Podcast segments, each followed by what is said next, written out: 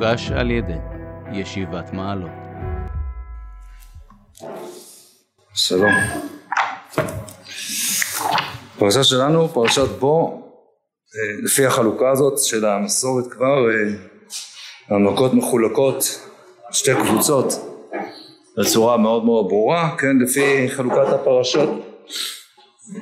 שבע מכות ראשונות היו בפרשה הקודמת, ואנחנו נשארו לנו את המכות, שלושת המכות האחרונות שמופיעות בפרשה שלנו.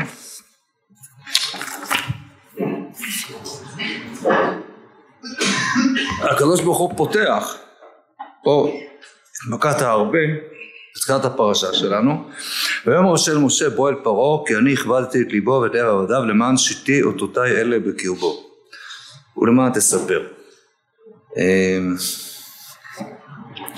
המפרשים שמו לב כאן לדבר מאוד מעניין וחריג שלא מצאנו כדוגמת הדבר הזה בשום מכה, זאת אומרת זה שהקדוש ברוך הוא מכביד את ליבו של פרעה אה, זו לא פעם ראשונה.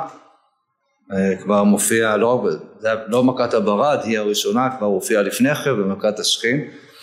אה, ובשום מקום לא מצאנו שהקדוש ברוך הוא אומר למשה בוא כי אני הכבדתי את ליבו. זאת אומרת, אני שומע מכלל הדברים שהיה צריך פה לחזק את משה מכיוון שקרה כאן משהו שאולי גורם לסימן שאלה אצל משה איך יכול להיות שפרעה לא נכנע? כבר מהחידוש זה לא פעם ראשונה שזה עובד בצורה כזאת. למה דווקא כאן היה צריך לומר בוא אל פרעה כי אני הכבדתי את ליבו. והמפרשים עומדים על זה ופחות או יותר אומרים את אותו עניין ודומה הרשב"ם כי אני הכבדתי. בכל מכות לא מצינו שהודיע הקדוש ברוך הוא למשה שחיזק את ליבו. אך בזאת שהודה פרעה שהוא הצדיק ואמר ואני ועמי הרשעים ובזאת כתיב ויוסף לחתו לכך הוא צריך לומר כי אני הכבדתי. שקקתי למעלה ויכבד ליבו. כלומר אה, אה, נסביר את מה שאומר הרשב"ם ככה אגיד גם החזקוני ממש כמעט אה, מילה במילה. בכל המקומות לא מצינו אומר שרק עכשיו אלא לפי שאמר פרעה השם הצדיק ואני ועמי הרשעים אחר כך כתב ויוסף לחתו ועבדיו הוא צריך לומר כן כן זאת במכת הברד היה נראה שפרעה כבר הגיע אל הקצה. כלומר את סוף הפרשה הקודמת במכת הברד מהי התגובה של פרעה פרק ט' פסוק אה, כ"ז וישלח פרעה ויקרא למשה ולאהרון ואומר עליהם חטאתי הפעם השם הצדיק ואני ועמי הרשעים עתירו אל השם ורב, ביטוי כזה קיצוני של פרעה עוד לא שמענו בשום מקום. עכשיו, גם מעבר לזה הוא לא התקדם. שם הצדיק ואני ועמי הרשעים, אין עוד מה להגיד יותר מזה. כן, אה, אז זה לכאורה הגענו ממש אל הסוף, אל הקצה לתכלית, והוא, וזהו, הוא לכאורה קיבל על עצמו. גם עכשיו הוא חוזר בו, ביוסף לחתו, זה כבר ככה מערער פה את כל העניין. זה נראה מוזר, גם הרמב"ן אומר דבר דומה. כי אני הכבדתי ליבו, לא הודיע הקדוש ברוך הוא למשה שהוא הכביד את ליבם עתה אחרי שפחדו ממנו בברד התוודו על עוונם. כלומר הברד שממש פחדו ונבהלו בצורה רצינית, התוודו את עוונם, אז מה קרה שזה ממשיך? פה הקדוש ברוך הוא צריך להתערב ולהגיד למשה הכל בסדר, הכל מתוכנן. אני, אני הכבדתי את ליבו. אגב, הדרך ההלצה, יש כאלה שאומרים, שהאמת היא שפרעה לא ממש התכוון עד הסוף, אלא הוא, הוא בדיוק לא היה מחויב, לא הרגיש עצמו מחויב לבעלי הטעמים. הוא פיסק את הפסוק קצת אחרת, כן?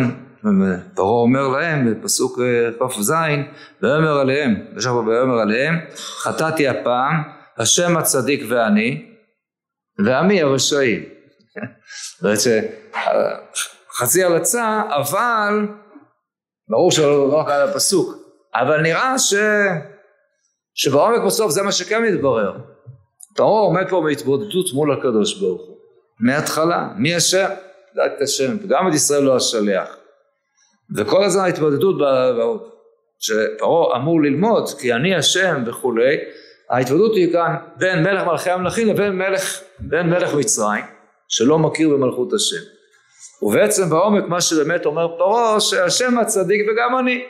אולי העם שלי הם חטפו עכשיו, אני לא נפלתי ואני ממשיך אז על זה צריך אולי כאן בעקבות המכות בקרת הברד, בעקבות התגובה של פרעה שהייתה נראית כבר כתגובה סופית, אז זה קצת מפתיע עכשיו שזה חוזר, הוא חוזר ולכן הקדוש ברוך הוא צריך להגיד את זה כאן למשה. אפשרות אחת. אחר כך ננסה קצת אולי להעצים אותה קצת, לתת לצקת לה עוד ככה עוד קצת תוכן. אפשר היה להציע גם משהו אחר. יש כאן חידוש שלא היה עד עכשיו, בשום מכה מהמכות. החידוש הוא מה שכתוב כאן בפסוק ל"ד, שוב, סוף הפרשה הקודמת. מה היה מיוחד במכת הברד? היה פרעה כי חדה על המטר והברד והקולות ויוסף לחתו ויכבד ליבו הוא ועבדיו. יכבד ליבו הוא ועבדיו זה דבר שעוד לא קרה וגם לא נשמע את זה יותר. Uh, בכל פעם מי שמכביד את ליבו, מי שהשם מכביד ומחזק את ליבו זה תמיד פרעה. וכאן יש חידוש, uh, ליבו, הוא ועבדיו. בואי נראה אולי קצת מה המשמעות, למה זה משמעותי כל כך, אבל הוא ועבדיו זה כאן בהחלט uh, חידוש, וזה בדיוק מה שנאמר, תחילת הפרשה שלנו.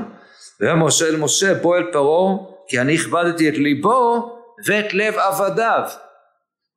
אז זה כאן אולי החידוש. זה שהכבדתי את ליבו זה כבר קרה לפני כן. ובמכת השכין זה כבר היה.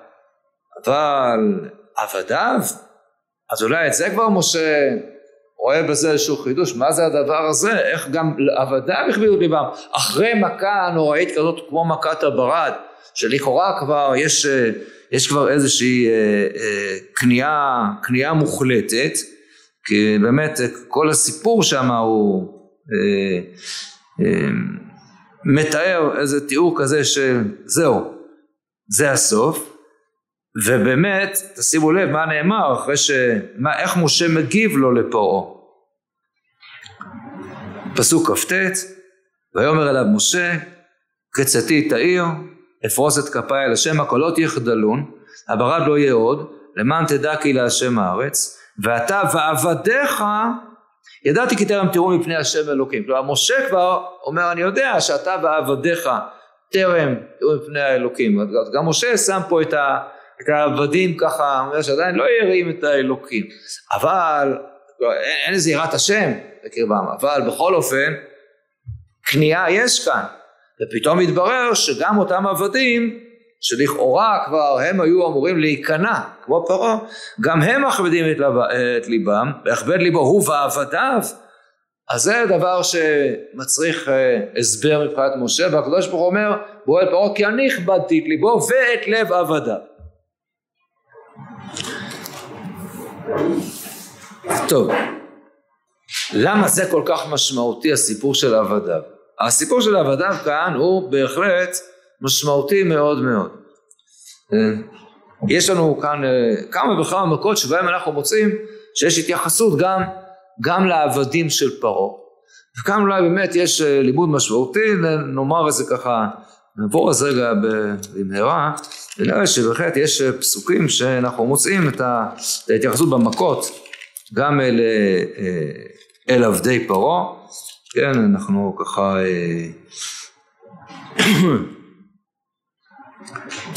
במכת הדם אנחנו מוצאים ויעשו כן משה ואהרון כאשר ציווה השם וירם במטה ויח את המים אשר ביאור לעיני פרעה ולעיני עבדיו אז עבדי פרעה חשוב לתורה לציין שהדבר הזה קורה לעיני פרעה ולעיני עבדיו אגב זה גם מה שקורה עם, ה, עם המופת שקורה לפני המכות גם סיפור התנין שוישלח אהרון את מטהו לפני פרעה וישלח אהרון את מטהו לפני פרעה ולפני עבדיו ואלה תנין. אה, כנראה חשוב לתורה לציין את הדבר הזה, ומכת הצפרדעים זה עוד יותר בולט. ושרת צייעור צפרדעים, ועלו ובאו בביתך ובחדר משכבך ועל מיתתך ובבית עבדיך ובעמך ובעמך ובך ובעמך ובכל עבדיך יעלו הצפרדעים. מאוד מאוד בולט העניין הזה. אחר כך ויאמר משה לפרעה אתפאר עליי למתי אעתיר לך ולעבדיך ושרו הצפרדים ממך ומבתיך ומעבדיך. מאוד מאוד מודגש העניין הזה שגם העבדים כאן הם בעסק. כנ"ל אחר כך במכת הערוב אפשר לראות. כי אם אינך משלח את המין, הנה משליך, משליח בך ובעבדיך, ובעבדיך את הערוב. אז יש ככה, אה, שוב, שמתי פדות, אבל הדבר הזה כמובן קורה גם, ואז שם כן, ויבוא הרוב כבד בית הפרעה ובית עבדיו. כן? מאוד אה, מודגש העניין הזה, עבדי פרעה. אחר כך, ויאמר משה הנה אנוכי יוצא מימך ואתה אותי אל השם בשר הערוב מפרעה ומעבדיו. ויעש השם כדבר משה ויעש הערוב מפרעה ומעבדיו. אז יש פה באמת מקום שמאוד מודגש הסיפור הזה של העבדים של פרעה, אה, כך גם קורה בהרחבה במכת הברד, למכת הברד, וירא של משה אשכבה ויתייצב לפני פרעה אמרת אליו כה אמר השם אלוקי העברים שלח את העברי ויעבדוני כי הפעם הזאת אני שולח את כל מגובתי אל לבך ובעבדיך ובעמך אז זה מגיע גם אה, לעבדיך וכפי שראינו כאן אחר כך באמת אה, משה אומר אני יודע שידעתי כי אתה ועבדיך ידעתי כי אתה תראו מפני השם אלוקים ולכן הסיומת היא ויכבד ליבו ובעבדיו. משה משה בואי אני הכבדתי ליבו ולב עבדיו. מה, מה, למה הדגש הזה על העבדים? שזה דגש באמת חשוב ומשמעותי מאוד מאוד. לא ניגע הפעם, עסקנו בזה בשנים קודמות, בכך שיש פה אולי שתי קבוצות שעוטפות את פרעה בגדול. האחת זה החרטומים, והשנייה זה עבדי פרעה. כן, עבדי פרעה זה הנתינים שלו, כן, עבדי פרעה השרים שלו. אז במכות הראשונות יש אה, ככה אה, ניצחון מול החרטומים עד שהחרטומים הם אלה שקשורים יותר לעולם הדתי המיסטי של פרעה כן החרטומים הם יודעים הם עוסקים בחלומות אנחנו מכירים את זה וכל הדברים הללו ואיתם יש את המאבק הראשון וכרגע אני כן לא לא נרחיב בדבר הזה המעגל השני שהוא קשור פה זה העבדים שלו. עבדי פרעה, כן, האנשים, השרים, אלה שמנהלים איתו את, ה, את הממלכה הגדולה הזאת, והם גם הם צמודים אליו, העבדים הללו. ובעבדים הללו יש התייחסות, וראינו פה ארוכה של התורה, וזה דבר שמאוד חשוב. בואו ננסה רגע לראות מה קורה עם העבדים הללו. אז העבדים האלה הם הולכים איתו, הם ביחד עם פרעה ולכן הכל נעשה לעיני פרעה ולעיני עבדיו והם חוטפים, הצפרדעים מגיעים גם אליהם לבתים, מודגש. אבל כאן מתברר שמתחילה תזוזה במצרים. וסיפור העבדים הוא כבר לא כל כך פשוט. המכה הזאת, מכת הברד, שימו לב, יש פה חידוש עצום. מה קורה במכת הברד? ואז נראה מה קורה עם זה בפרשה שלנו. במכת הברד פרק ט' משה מאיים, פסוק י"ח הנני ממטיר כעת מחר ברד כבד מאוד, אשר לא היה חמור במצרים למיום היווסדה והדתה. ואתה שלח העז את מקנך ואת כל אשר לך בשדה, כל האדם והבהמה אשר יימצא בשדה, ולא יצא הביתה וירד עליהם הברד ומתו. כאילו הקדוש ברוך הוא דרך משה רבנו, מאיים על פרעה אבל גם נותן לו את הפתרון. אומר המכה תהיה רק מה ש... מי שבשדה. אבל אדם והבהמה שייכנסו יאספו הביתה, אדם ובהמה תושיע השם. טוב, פרעה לא מתרגש, אבל כאן התורה מספרת נותן לנו איזה פתאום איזו הצצה מדהימה, מה קורה שם. פסוק כ' הירא את דבר השם מעבדי פרעה, הניס את עבדיו ואת מקנהו אל הבתים. ואשר לא שם לליבו את דבר השם ויעזוב את עבדיו ואת מקנהו בשדה. אה, פה אנחנו צריכים לראות סדק ראשון בחומה בצורה הזאת של הממשל הסדק שני. הסדק הראשון היה החרטומים שאחרי שלוש שבועות נכנעו אצבע אלוקימי. אתם מבינים כשהחרטומים אומרים אצבע אלוקימי הם על המקום מפסידים את הפנסיה שלהם כמובן. אצל פרעה. הם אומרים אצבע אלוקים אז מה ויש סיכוי סביר שאחר כך הם יצטרפו אל שר האופים, יש שם עוד מקום. אתם אומרים אצבע אלוקים, אז, אבל עכשיו עבדיו, בסדר, על הרבנים פרעה מבין אי אפשר לסמוך, עלות החרטומים. אבל עכשיו עבדיו, אלה אנשים שמנהלים, והנה מתברר שיש כבר אנשים מעבדי פרעה שהם יראים, הירא את דבר השם מעבדי פרעה, הניס את עבדיו. עכשיו צריך להבין מה זה, מה זה הירא, הניס את עבדיו, רגע הוא בעצמו עבד. אז יש בו ביטויים כמובן שונים. בארץ מצרים יש הרבה עבדים, ויש דרגות שונות של עבדים. יש את העבדים שנמצאים בשפל התחתון ביותר של, ה, של החברה כמובן, עבדים ממש, אלה שעובדים את העבודה הקשה, עבודות פרך למיניהם, בכור השבי, כל בכור השפחה, זה עבדים, אבל יש כאלה שמעליהם, הם בעלי תפקידים במצרים, למשל השרים של פרעה, והשרים הללו גם נקראים עבדי פרעה, ולעבדים הללו יש עבדים, כמו שכתוב כאן, הירא את השם מעבדי פרעה, הניס את עבדיו. כלומר להם יש עוד עבדים, יש פה איזה ככה מדרגות של עבדים, אז העבדים האלה, עבדי פרעה, אלה העליונים, השרים, אלה ששמעו את כל סיפור ההתראה, הם אלה שמתוכם כבר אני מוצא שיש כאלה שיראים את השם, כבר מפחדים. יש שמפרשים, הירא את דבר השם מעבדי פרעה, הכוונה מי שפחד מהקדוש ברוך הוא כבר יותר משהוא פחד מעבדי פרעה כי מן הסתם השוטרים והמלשנים של פרעה הסתובבו ומי שפתאום דחף את כל הסוסים שלו לסלון מרוב לחץ מן הסתם שוטרי פרעה רשמו את הדבר הזה ואחר כך יעשו איתו חשבון. אבל הם, הם למרות, והמדינה כאילו הממלכה המצרית שלטון אימים כזה מלחיץ ומפחיד לפחד מהשם יותר מאשר מכל עבדי פרעה. וואו זה כבר יש כאן, אה, החומה מתחילה ממש ככה להישבר. אבל אחר כך במכת הארבה אולי מגיע כאן עליית מדרגה מדהימה בפרשה שלנו. תשימו לב, משה רבנו נותן פה אה, אה, התראה מה עומד לקרות כאן אז בואו נקרא, נקרא את סיפור הארבה פרק, אה, אצלנו פרק י' פסוק ד' כי אם האין אתה לשלח את עמי הנני מביא מחר הרבה בגבולך. ואכיסה את עין הארץ ולא יוכל לראות את הארץ ואכל את יתר הפלטה נשארת לכם מן הברד ואכל את כל עץ צומח מן השדה. ומלאו בתיך ובתי כל עבדיך שוב בתי כל עבדיך ובתי כל מצרים אשר לאורו אבותיך ואבות אבותיך מיום אבותיו על האדמה עד היום הזה ויפן ויצא מעם פרעה. עכשיו שוב אנחנו קלים איזה הסתכלות מאחורי הקלעים מה קורה שם וזה פשוט מדהים מה שכאן כתוב תראו את פסוק ז' ואמרו עבדי פרעה אליו עד מתי יהיה זה לנו למוקש? שלח את האנשים ויעבדו את השם אלוקיהם הטרם תדע כי עבדה מצרים. אנחנו לא מבינים עד כמה הפסוק הזה מהפכני.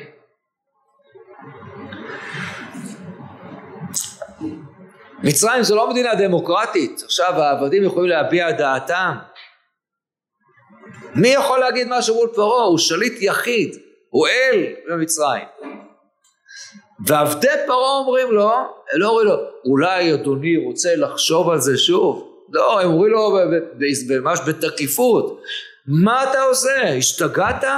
שלח את האנשים, הטרם תדע כי עבדה מצרים? וואו, אתם מבינים לאיזה מדרגה הגענו? שעבדי פרעה המשועבדים לו מעזים להגיד דבר כזה מרוב לחץ למה שעומד לקרות ולאור מה שכבר קרה זו מהפכה אדירה. אין ספק שבימים כתיקונם לא היה עולה על הדעת דבר כזה, זה לא יכול להיות. מי מעז על דבר כזה? וגם אם איזה אחד מהעבדים היה אומר את הדברים האלה אחרי שהוא שתה בטעות משהו וקצת איבד את זה, אז הוא היה מאבד את זה לגמרי, נכון? איך, איך פרעה היה מגיב לדבר כזה? מישהו מעז להגיד דבר כזה? זה היה הסוף שלו. ותשימו לב לתגובה המדהימה של פרעה. הוא לא גוער בהם, לא צועק עליהם, לא שואל מה זה צריך להיות, מה עונה פרעה? ויושב את משה ואת אהרון ואת פרעה ויאמר עליהם לכו עבדו את השם אלוקיכם מי ומי ההולכים? שתיקה כהודאה, מדהים. פרעה אולי אפילו קצת נבהל מה שהעבדים שלו אומרים לו. הוא מקבל את מה שהם אומרים. ומוכן, כאילו מוחל על כבודו מהלחץ הזה, הוא, אני לא יודע מה יותר הפחיד אותו כבר. זה שעומד, לה, שעומד להגיע מכת הרבה, או זה שהוא מתחיל להרגיש שהשלטון שלו מתחיל להתנדנד. העבדים שלו הם, הם, הם משמיעים דעה עצמאית וגוערים בו, אומרים לו משהו, אין... טוב, אבל מה שהוא מציע זה כמובן לא מספק את משה רבנו, ולכן ויגרשת מאת פרעה. לכן מגיע הרבה. טוב. לקראת מה זה הולך? נמשיך בהמשך הפרשה שלנו. כן? סיפור החושך, ואז פרעה בלחץ וקורא לכולם, קורא למשה ואהרון, אבל משה אומר לו גם אתה תיתן בידינו וזה שובר את פרעה סופית והוא לא מוכן. תראו את סוף פרק י' פסוק כ"ז ויחזק השבט לב פרעה ולא אהבה לשלחה. ויאמר לו פרעה לך מעליי הישמע לך תוסף ראות פניי כי ביום ראותך פניי תמות. ויאמר משה כן דיברת לא אוסיף עוד ראות פניך. רגע איך לא אוסיף ראות פניך? צריכה להיות עוד התראה של מכת בכורות. לכן מה שמיד כתוב כאן בפרק י"א ויאמר שואל משה עוד נגע אחד אביא על פרעה ועל מצרים וכן שלח אתכם מזה מה מדובר כאן מתי זה קרה אומר רש"י בעודו עומד בארמון נגמר מכת החושך ופרעה אומר מתעצבן על משה אומר מגרש לו לא תוסיף לראות פניי ביום ראותך פניי תמות. אומר לו משה יפה מאוד אני באמת לא בא לראות אותך יותר. ופתאום הוא מקבל הודעה בפלאפון רגע רגע פרעה אם אני כבר כאן אומר לו עוד נגע אחד ונותן את ההתראה של מכת בכורות. שהרי זה מה שכתוב אחר כך בפסוק ח' ויצא מעם פרעה בחורי אף רק אחרי שהוא גמר את ההתראה על מכת בכורות הוא יצא בחורי אף כלומר זה עדיין הכל קורה שם. אבל עכשיו תראו אז משהו פה לא מובן. תראו פרק י"א. פסוק ב' דבר נא באוזני וישאלו ישמע את רעהו וישמע את רעותה כלי כסף וכלי זהב ויתן השם את חן העם בעיני מצרים גם האיש משה גדול מאוד בארץ מצרים בעיני עבדי פרעה ובעיני העם. זה לכאורה עוד לא קרה זה לא קרה עכשיו. זה אנחנו נקרא את זה בהמשך זה אחרי שתגיע מכת בכרות והעם שלך מה אז כתוב? אשר נתן את חן העם אפשר לדון בדבר הזה אבל למה זה עכשיו מופיע כאן? אה, זה שהעם מבקש כלי כסף עולה זהב זה יופיע בהמשך. לא צריך לכתוב את זה כאן. ובאופן פשוט זה גם מה שכתוב, כן, אה, ש, שהדבר הזה קורה עכשיו כשמשה בדקות האחרונות שלו אצל פרעה, קצת מוזר שהדבר הזה קורה. ויתן השם את חן העם בעיני מצרים. דבר נא באוזני העם, בסדר, העם יעשו את זה עוד מעט, אבל השם עכשיו נותן את חן העם בעיני מצרים, זה הרי לא עכשיו. אז כנראה זה כן עכשיו, ומה שכן רלוונטי עכשיו זה סוף פסוק ג' שבדרך כלל לא מתרגשים ממנו כי החלק הראשון הוא החשוב. ויתן השם את חן העם בעיני מצרים. אבל תראו את הסוף. גם האיש משה גדול מאוד בארץ מצרים בעיני עבדי פרעה ובעיני העם. זה קורה עכשיו. בואו תדמיינו לעצמכם את הסיטואציה. עומד משה בארמון של פרעה. אחרי מכת החושך ופרעה בלחץ. אה, אני, אני מוכן, דברים, רק את הצאן תשאירו פה. אני מוכן להכל, רק את הצאן תשאירו. אומר משה לא תישאר פרסה גם אתה תיתן בידינו ולכאורה הייתי מצפה שפרעה ייכנע כי באמת הוא נו מצב נוראי ופרעה מתגבר לא רק שהוא מתגבר ויחזק את לב פרעה ולא הבא שלך ויאמר לו פרעה לך מעליי ישמר לך אתה עושה פרעות פניי איזה גבר נגיד יוצא פרעה למרות כל מה שהוא חטף הוא עומד ככה ליד כל העבדים שלו מול משה וצועק על משה, רואה אותה, עוד פעם אחת שאני רואה אותה, פעם הבאה שאתה פה אני הורג אותך. אגב, למה לא להרוג אותו עכשיו? כי כנראה מקושייה לא מתים, זה אחד הראיות כנראה, אבל לא, חומר למחשבה. אבל הוא אומר לו עוד פעם אחת, עכשיו, מי, מי נראה פה? נראה פה פרעה שזה, הוא לא נכנע ולא נשבר, איזה גיבור ואיזה עוצמתי מול משה שהרגע צעקו עליו. באיזה סיטואציה עומדים עכשיו עבדי פרעה? אתם יודעים מה כאן קורה? ברגע הזה, פרעה לתדהמתו מה הוא רואה? שכל עבדי פרעה מה עומדים שם ומסתכלים בהערצה רבה. על מי? על משה. זה, לכן זה כתוב כאן. וגם האיש משה גדול מאוד בארץ מצרים בעיני עבדי פרעה ובעיני העם. פרעה שעמד פה כזה גיבור עם כל העבדים שלו מול משה ואתה רואה שכל העבדים שלו הם מסתכלים על משה בצורה בצורה ככה כני עבדים אל יד אדוניהם במקום לראות את, את פרעה בצורה הזאת אבל ההתפוררות הסופית מגיעה עכשיו. תראו מה משה אומר לו, בהתראה על מכת בכורות.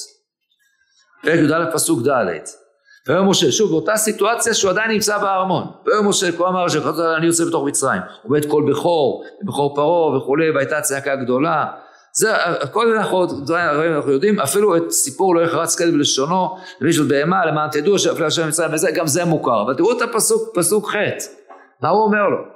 וירדו כל עבדיך אלה אליי, והשתחוו לי, לאמור, צא אתה וכל העם אשר ברגליך, ואחרי כן אצא.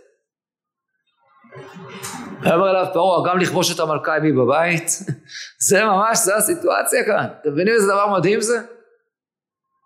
בארמון של פרעה, פרעה כולו זועף, זועם על משה ומגרש אותו.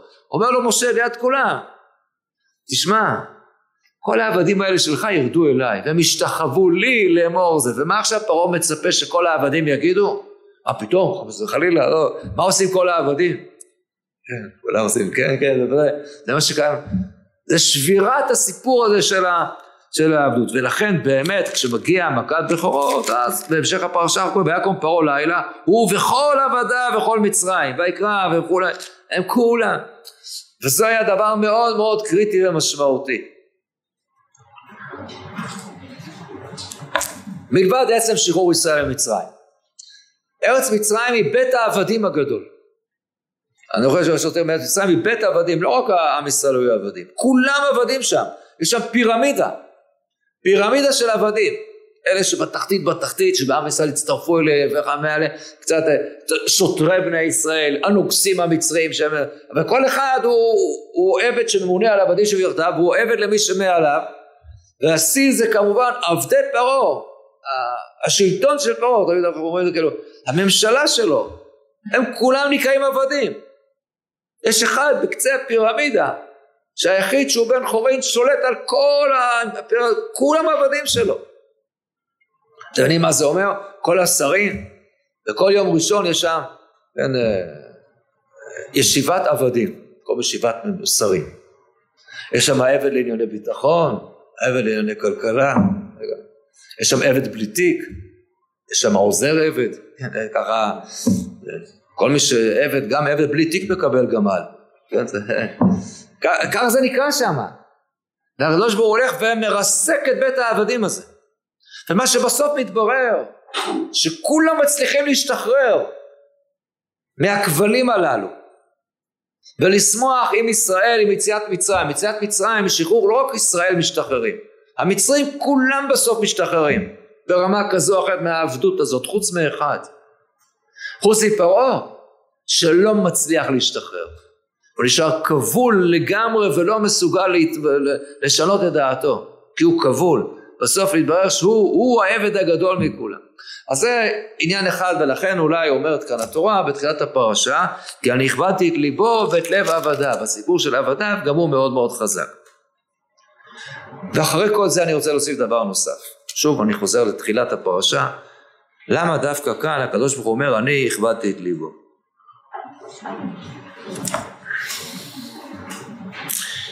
לכאורה אנחנו שומעים ברוח של הפסוקים ש... שצריך לעודד את משה, שמשה לא ברור לו הדבר הזה. הרי הכל גלוי לפני משה רבנו. הקדוש ברוך הוא כבר אמר, אמר מראש, מה משה? זה לא... משה צד, יודע. יש לנו, אנחנו יודעים מה, מה קורה בסוף. מה קורה בסוף? זה עוד לא קרה עכשיו. מה אמור לקרות בסוף? זה לגמרי ברור. ואומר עליך, בני בכורי ישראל. אמר לך, עכשיו בני, ואתם מאין לשלחו? הנה אנוכי הורג את בנך בכוריך. בפרק ד' זה נאמר, לפני המכה, לפני המכות, עדיין כשמשה במדיין אצל יתרו, הקדוש הוא כבר אומר למשה, זה יסתיים במכת בכורות. אז מה משה מתפלא? אז למה צריך עכשיו, מה שכל המפרשים אומרים, כי הוא ראה שכבר פרעה נכנע ואמר חטאתי, אבל משה אמור לדעת שזה לא זה. זה לא מכת זה, לא מכת בכורות. אז אפילו אם פרעה אמר השם הצדיק ואני אמר רשעים, נו אז מה? משה מיד יכול לדעת, ולא רק זה, אם נדייק גם הפסוקים, גם משה אומר, אני ידעתי, כתב ועליך, טרם תראו, עוד לא הגעתם ליראת אלוקים. אז מה מפתיע כאן? מה ההפתעה?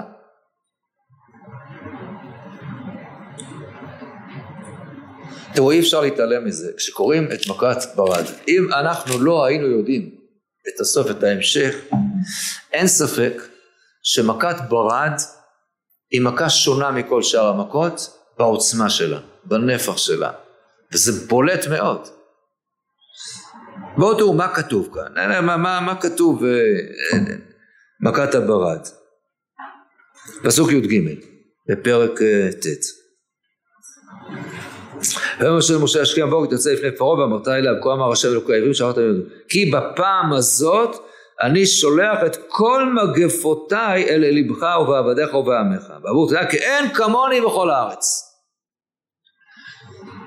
לכאורה ביטוי מאוד מאוד ברור. הפעם זה את כל מגפותיי עד עכשיו היו כל מיני. אמר לו בדבר. מה הוא אמר לו? אם אין אתה שואל אותך הנה אז שהוא מגדך דבר כבד מאוד ויפלש אין וכולי. בסדר מכה מכה. מכת הערוב אם לך משלח תמים, יושב לך בעבדיך ובעמך ובעבדיך תערוב, ומלאו בתיך, זה והפלטי. מכות, מכות, כל מכה, אין ביטוי כזה. הפעם, איך הוא גם אומר לו את הדגש הזה, בפעם הזאת, אני שולח את כל מגפותיי אלי. אז הראש של זהו, זו, זה פגז האחרון שאני יורה. אבל גם מיד בהמשך, הוא אומר לו זה כמעט במפורש פסוק ט"ו כי עתה שלחתי את ידי ואחותך ואת עמך בדבר ותכף מנצח האמת היא שכבר יכולתי לסגור את הסיפור במכת הדבר כי מכת הדבר בעיקרון היא מכה שהורגת גם בני אדם וגם בעלי חיים אלא שמכת הדבר הזאת נהרגו רק, רק בעלי החיים זאת אומרת באמת שיכולתי כבר לסגור את הסיפור איתך בדבר אך ואולם בעבור זאת העמדתיך בעבור אותך את כוחי ולמען ספר שמי בכל הארץ כן? אני השארתי אותך עד עכשיו רק בשביל שאתה תספר את כבודי בכל הארץ. כלומר, הייתי צריך להראות אותך בדבר, ואני גומר את זה עכשיו בברד. זה לכאורה מה שהוא אומר לו כאן. וזה זה האופי של הפסוקים הללו, שבאמת, זה הסוף. זה גם היה מאוד מתאים, כולנו גדלנו על עשר המכות. נכון. ואם היו שבע מכות, אז זה ברור, היה מסתדר לנו מצוין. נכון. אז יש לנו עשר מכות, אז כולם מכים את הדרשות, עשר מכות, עשרה מאמרות, עשרת הדיברות, ו... ואפילו התיאור המפורסם שפרעה, שהיה שם במכות, ואיזה עיתונאי שאל אותו, נו מה אתה אומר על המכות? אמר לו פרעה עשר. אין, אין ספק. אין ספק שאם היו שבע מכות, אם היה נגמר בברד, היינו מסתדרים עם זה מצוין. שבע מכות כנגד שבע, שבע ימי הבריאה, המכה האחרונה זה כבר כנגד השבת והשבע והקדושה שבטבע, כל הדרשות כבר מוכנות, להוציא אותם מהבוי דמון, מהמגירה. לא הייתה שום בעיה, זה באמת נכון, שבע זה בהחלט אה, מספר שמאוד מאוד משמעותי ובהחלט יכול היה להיות כאן בצורה הזאת.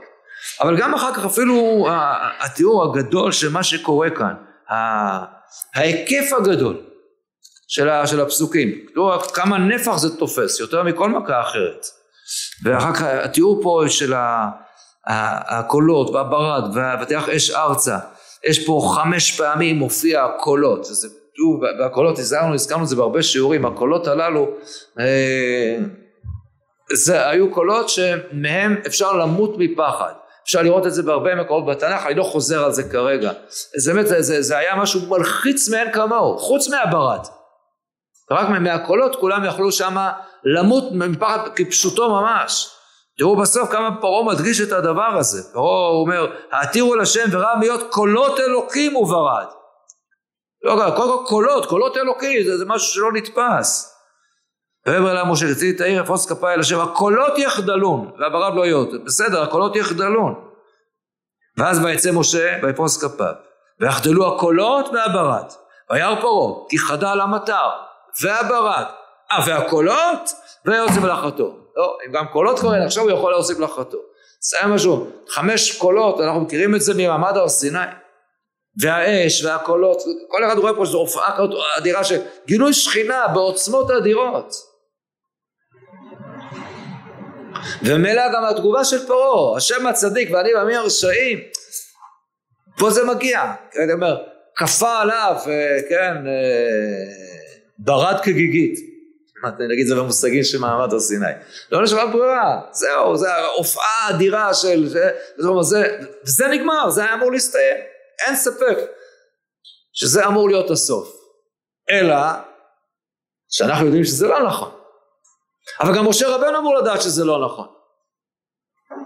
אם משה רבנו לא ידע, אז אני יכול להבין אולי מדוע כאן, מה, אה, צריכה להיות איזו הודעה מיוחדת למשה. תראו, יש עוד נקודה קטנה מעניינת בהקשר הזה. כשמשה במכת הברד הוא אומר לפרעה, טוב בסדר, אני... אז מה הוא אומר לו? הוא מוסיף דבר מעניין. פרעה אומר לו, העתירו אל השם רב מיות קולות. תראו את פרק אה, ט' פסוק כ"ט. ויאמר אליו משה, קצתי תאיר, אפרוס את כפיי על השם. למה קצתי תאיר? אנחנו מכירים את מה שאומר רש"י בדבר הזה. נכון? מה אומר רש"י על קצתי תאיר? למה קצתי תאיר?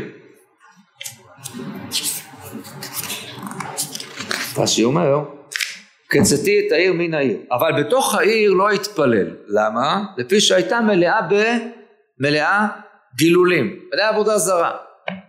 אז הרבה טמאים על הדבר הזה.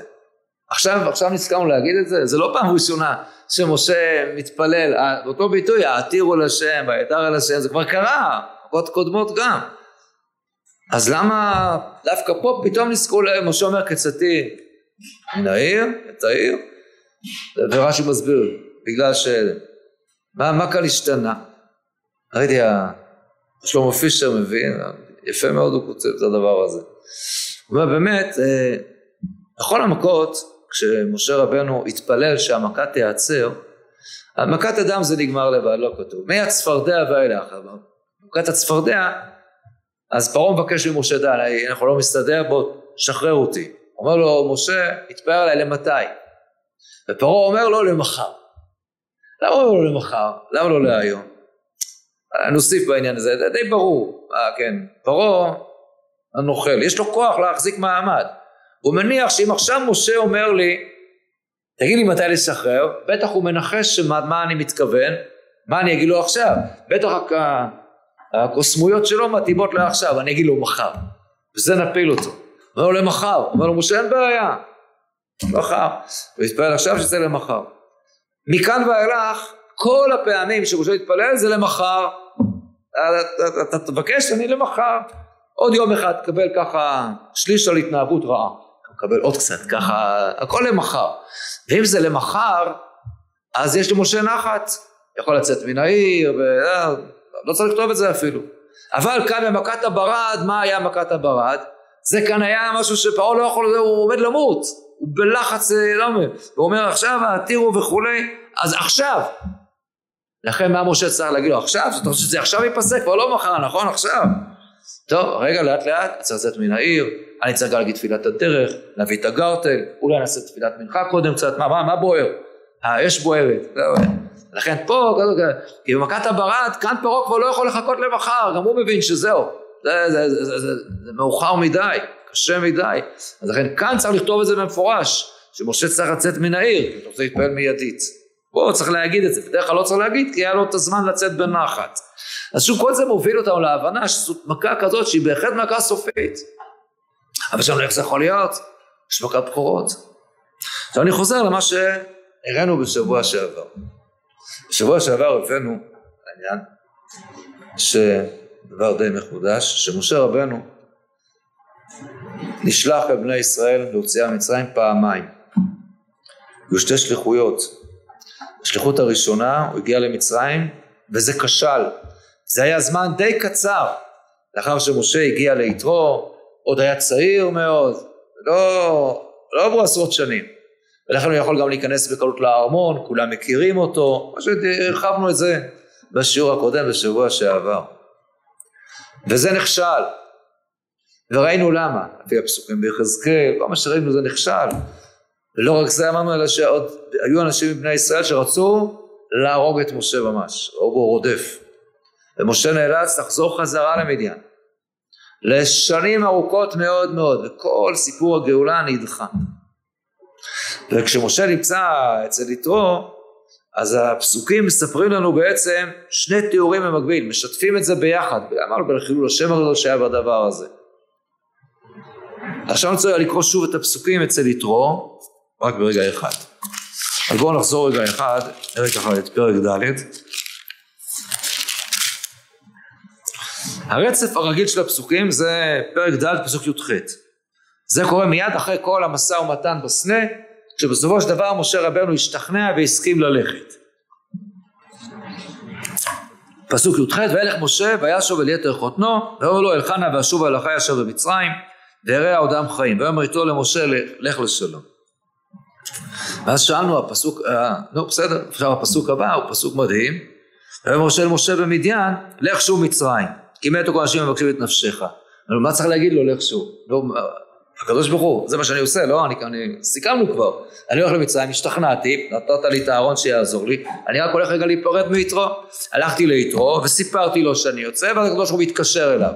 משה, לך לזה, הקדוש ברוך הוא, אני, הכל בסדר, אני בדרך.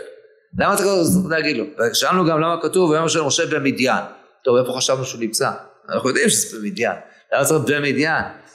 אמרנו שהפסוק הזה הוא לא המשך כרונולוגי. אלא כאן התורה מספרת לנו שהייתה, זה מה שיקרה בעוד עשרות שנים. הפעם הראשונה משה הלך ליתרו להיפרד ממנו, הקדוש ברוך הוא לא צריך לו כלום, הוא יוצא לדרך, זה מה שהוא סיכם עם הקדוש ברוך הוא. ואחרי הרבה שנים הוא נאלץ להימלט ולחזור חזרה, אחרי שנים רבות, ויאמר של משה במדיין, זה כבר תדעו לך, זה חידוש, זה במדיין, כי מזמן לא דיברנו, לך שוב. אז הפסוק הזה הוכנס פה פנימה לספר לנו ברמז את שני, כי מתו כל האנשים המבקשים את נפשך, בצורה פשוטה אמרנו הכוונה, אותם יהודים שרצו להרוג אותך. כל עוד עם ישראל, כאילו לא, לא מצליחים לבאר את הנגע הזה מתוכם. להוציא את אלה שהם אופוזיציה למשה, שלא בוחרים את משה, אז, אז הקדוש ברוך הוא לא שולח את משה. רק כאשר האנשים הללו, הישראלים שרצו להרוג את משה. זה עוד לא מפתיע. גם ביציאת מצרים, אחר כך משה יגיד, עוד מעט הושכלוני. ומשה כידוע לא מתלוצץ סביב הקדוש ברוך הוא, שאומר עוד מעט הושכלוני, הוא מבין, מתכוון לזה. רק כשזה נגמר אז הוא שולח אותו שוב. אז זה פסוק אחד שנכנס, אבל מה קרה שם, מה הקדוש ברוך הוא אמר לו? עכשיו ההמשך הוא, הוא חוזר לשליחות הראשונה. פסוק ב', אה, פסוק כ' שם, ויקח משה את אשתו ואת בניו ורכב על החמור וישוב ארצה מצרים, ויקח משה בתי אלוקים בידו, ויאמר אשר אל משה ותקע שוב מצרימה, ראה כל המופתים, אני אחזק את ליבו ולא אשלח את העם. אמרת אל פרעה, כה אמר השם, בני בכורי ישראל. אמר לה שלח את בני ויעבדני ותמאן לשלחו הנה אנוכי הורג בנך בכוריך. כל זה נאמר לו בפעם הראשונה מכת בכורות. אבל תשימו לב מה נאמר פה? נאמר פה רק מכת בכורות. אין פה רמז שיהיו עשר מכות. הוא בא לעשות מופתים בעיני פרעה. המופתים זה היה מפת אולי מתנין אולי כל מיני דברים אפשרויות שיש. אולי את האותות שהוא עשה לישראל צריך לעשות אותם גם בפני פרעה. כל מיני אפשרויות אבל לא מדבר איתו על שהוא יום על אלוקות, הוא אומר אני אלך לפרעה ופרעה לא יסכים. ומה אני אעשה? אני דם ממאן אשאר בני בכורי אז תהיה מכת בכורות אני הורג את זה זה היה אמור לקרות מיד.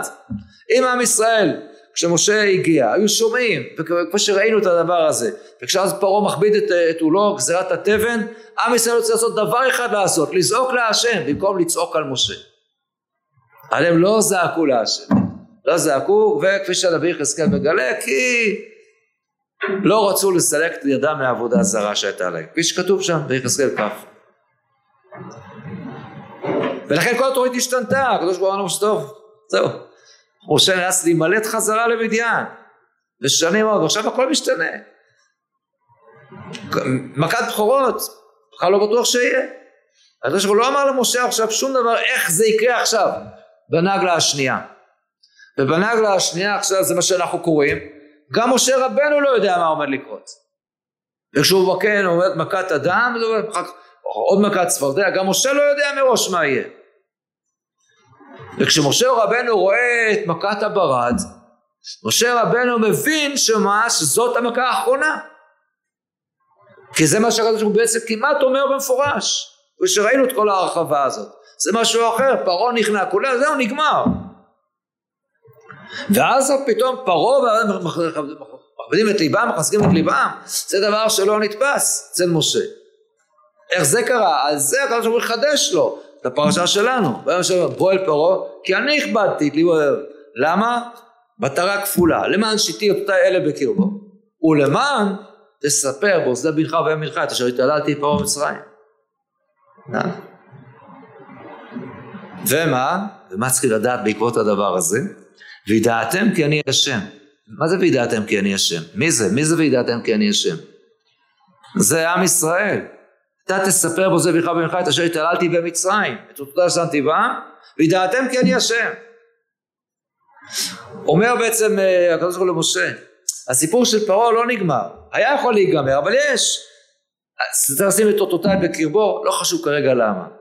לא, לא נסביר את זה כרגע, אבל יש פה עוד מטרה מאוד חשובה, עם ישראל צריך ללמוד. שלושת המכות האחרונות, הרבה החושך ומכת בכורות, זה משהו שבין היתר נועד לא רק לשים את אותותיי בפרעה, אלא שעם ישראל ידע כי אני השם, עם ישראל עדיין לא בטוח שאני השם. וזה מדהים איך עם ישראל עדיין לא בטוח כי אני השם. מה, אתם לא רואים את כל המכות האלה שקורות? הסברנו את זה בכמה הזדמנויות, אני רק נאמר עכשיו בחצי משפט, עם ישראל מאוד מתפעל מן המכות, אבל זה לא מקדם אותו בכלום. לא מקדם אותו בכלום. וכל מכה נוספת שמגיעה, לעם ישראל יתברר עוד יותר שפרעה לא נשבר ולא נכנע. כמה זה קשה לעם ישראל הדבר הזה. וכל מכה נוספת הם נורא מתפעלים מהפירוטכניקה שם של מכת הברד, באמת יפה, מחיאות כפיים.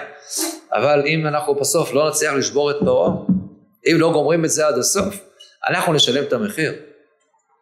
המלחמה עוד מול הרוע, צריך לסיים את זה עד הסוף. אם לא סיימנו עד הסוף, לא עשינו כלום. איך גלשתי לאקטואליה? בלי לשים. ופה עם ישראל צריך ללמוד שלושת המכות האחרונות הן באות בין היתר ללמד הרבה חושר ומכת בכורות זה לימוד מיוחד לעם ישראל באמת מה שקורה אצל פרעה לכאורה יש סתירה אז בפסוקים כי בפרשה הקודמת כתוב שמה וירא פרעה ויחזור לך ויכבד ליבו ויחזק לב פרעה הוא בעצמו והקדוש ברוך הוא אומר בתחילת הפרשה שלנו אני הכבדתי את ליבו. כנראה שזו האמת ששני הדברים קורים במטביל וזו המשמעות אשר התעללתי בפרעה. פרעה בטוח שהוא מצידו מחזק את ליבו. ככה הוא מרגיש הוא בעבדיו הקדוש ברוך הוא אומר זה מה שהוא חושב הוא בטוח ואתה לו איזושהי בחירה חופשית אבל האמת שאני הכבדתי את ליבו. וזה לא סותר בחירה חופשית לא נכנס לסוגיה הזאת עוד פעם באמת מכת הברד מהבחינות היא סיומת של הכל, גם של המכות שהוא מחזק את ליבו לבד, גם שהקדוש ברוך הוא מחזק את ליבו, זה סיומת של הכל, אבל, הוא אומר, אבל יש לי עוד, יש לי עוד, זו הפרשה שלנו, שלושת המכות האחרונות, ההרבה, והחושר ומכת בכורות, זה הכל בעצם יחידה אחת, זו מכה אחת, לא, זה מאוד מאוד בולט, זה שלוש מכות של, של מוות ושל חושך, נכון? ממש ככה אה, מאוד מאוד בולט, כן? אה, מה, מה, מה שקורה כאן, אה, החושך הזה שחז"ל הרי מספרים שמכת החושך, כן, היה הרבה מאוד אנשים שמתו בימי האפלה, גם מעם ישראל, אבל כמובן שזה חושך גדול, ומכת בכורות כמובן קורית בחצות הלילה, בשיא החושך, ומה כתוב על מכת הארבה? ויכס את עין כל הארץ ותחשך הארץ. יש פה שלוש מין כמו ששלושת ימי האפלה יש פה שלוש מכות האפלה החשוכות הללו שיש בהם יש בהם גם, גם מוות ככה מאוד מאוד בולט בדבר הזה. איך אומר פרעה? מוות אמרנו יש מכת חושך מכת בכורות כמובן הוא מת כל בכור. וגם במכת הארבה היא מכה של מוות. זהו נגמר האוכל. זה השאריות שעוד נשארו אין אוכל יותר. ולכן אומר פרעה במכת ההרבה בפרשה שלנו, ואתה שא את חטאתי הפעם, עתירו על אשר אלוהיכם, ויסר מעליי רק את המוות הזה. שלושת המכות האלה זה מכות מוות, חושך, סיומת גדולה, שהכל בסוף מת... יחידה אחת, שלישייה אחת שאמורה ללמד גם את פרעה, אבל גם את עם ישראל, כי אני השם. ובאמת מכת ההרבה היא בדיוק המחברת. לכאורה המכות האלה בוחרים כי אני השם, אז מה היה עד עכשיו? אז עד עכשיו זה היה כל מיני קונצים שפרעה התנהל, אז לכן מכת ההרבה היא גם המשך למכה הקודמת. היא המשך למכה, לשבע הקודמות, למכת הברד. הרי זה מה שנאמר, מה, מה עושה מכת ההרבה? היא לא רק מכינה את החושך ואת הבכורות, היא המשך של מכת, מכת הברד, נכון? וכיסה את עין הארץ, נאמר על ההרבה, ולא יוכל לראות את הארץ, ואכל את יתר הפלטה נשארת לכם מן הברד. מה שנשאר, אשר מהברד, זה המשך, זה לא משהו אחר. הקדוש ברוך הוא גם כל הזמן שהיה נראה לכם שהוא לא מתגבר על פרעה, זה הכל הקדוש ברוך הוא, זה הכל הקדוש ברוך הוא. ושלושת המכות האחרונות המשך ישיר למה שהיה. אז מכת הארבעים כמה מכה שמחברת, יש בה גם מוות וגם חושך וגם המשך למכת הברד, לא רק זה, היא כבר מכינה אותנו למכה האחרונה שתהיה, אבל זה כבר יהיה בפרשה הבאה. להטבעת פרעה וכל חילו בים סוף. ולכן מה מסורגל? גם הדבר הזה מסתתר בתוך מכת הארבה. איך מסתיימת מכת הארבה? ויהפוך השם רוח ים חזק מאוד ויצא את הארבה. זה הרוח ים שמגיעה לנו ב... בים סוף. ומי שעוד לא קלט, מה הוא עושה עם הארבה? וישא את הארבה ויתקעהו ים הסוף. לא נשאר הרבה אחד. כן, בוא, לא נשאר אחד. אז ההרבה הזה בסוף מגיע לים סוף. מכת ההרבה היא הזאת שמחברת כאן. היא מחברת. הוא אומר לקדוש ברוך אל תדאג משה. מה שאני עושה עכשיו זה הכל המשך למה שהיה עד עכשיו ותוכנית לקראת הבאות. הכל מתוכנן. ומשה רבנו לא ידע את זה. לא ידע שתהיה באמת, אה, שיהיה המשך אחרי מכת הברד. וגם הוא אולי מופתע. הקדוש ברוך עכשיו משתף את משה, הוא אומר לו זה הכל יגיע. הכל יגיע. ומתברר ש... מכת הבכורות שהייתה מתוכננת מראש אולי להיות המכה היחידה בסוף היא תהיה המכה העשירית שמוציאה את ישראל למצרים. שבת שלום.